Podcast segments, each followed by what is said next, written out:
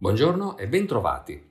La scorsa settimana è sembrato che la Russia si apprestasse a sfidare l'Ucraina e la Nato in un letale gioco d'azzardo, dove tutti i partecipanti hanno molto da perdere.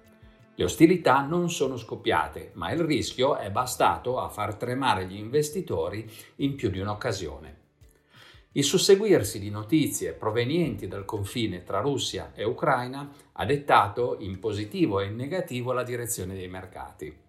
In un primo momento è sembrato che la Russia avesse ritirato parte delle forze dispiegate.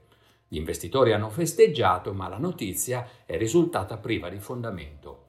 Quando il presidente Biden ha parlato di invasione vicina, gli investitori sono ripiombati nello sconforto, ma il possibile incontro tra il segretario di Stato americano Blinken e il ministro degli esteri russo Lavrov ha riacceso le speranze per una soluzione pacifica.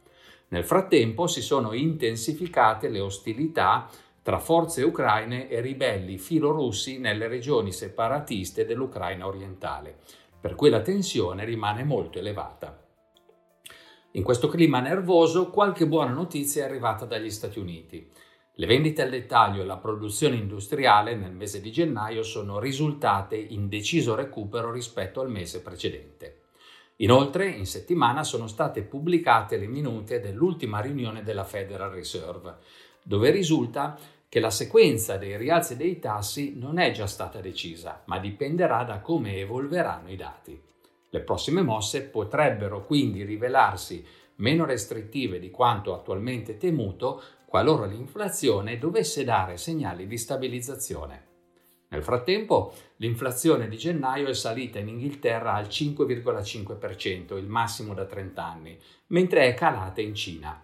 La Banca d'Inghilterra potrebbe quindi procedere presto al terzo rialzo dei tassi, mentre la Banca Centrale Cinese potrà mantenere un atteggiamento accomodante.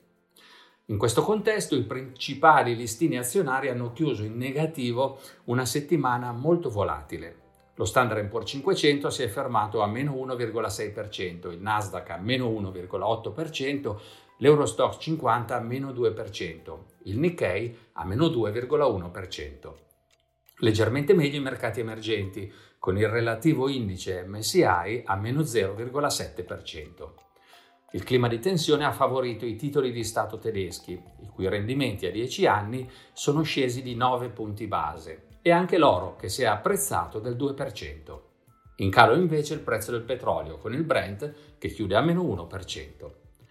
Concludiamo ricordando che questa settimana potremo monitorare gli indici PMI provvisori di febbraio sull'attività economica nei principali paesi.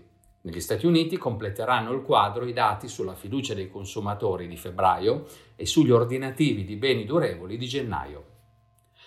Noi speriamo che tutto si risolva presto lungo il confine tra Russia e Ucraina e se così sarà allora vedremo immediati effetti positivi sugli attivi rischiosi.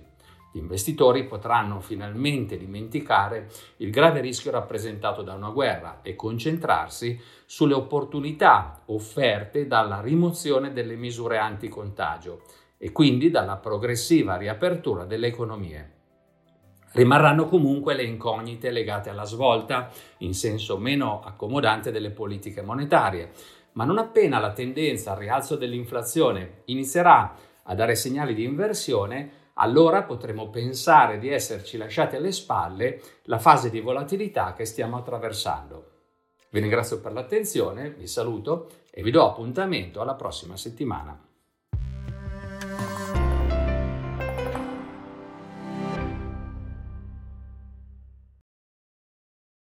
Presente registrazione audio ha finalità meramente informative. Le informazioni in essa contenute non rappresentano un'offerta di acquisto o vendita di prodotti finanziari, una raccomandazione di investimento e non sono da intendere come ricerca in materia di investimenti o analisi finanziaria. Le opinioni espresse riflettono il giudizio di Amundi al momento della loro diffusione e sono suscettibili di variazioni in qualunque momento, senza che da ciò derivi un obbligo di comunicazione in capo ad Amundi. Non si garantisce l'idoneità a qualsiasi scopo di investimento delle informazioni fornite, le quali non devono essere utilizzate come unica base per assumere decisioni di investimento. Eventuali dati riferiti a performance passate non sono un indicatore attendibile di performance attuali o future.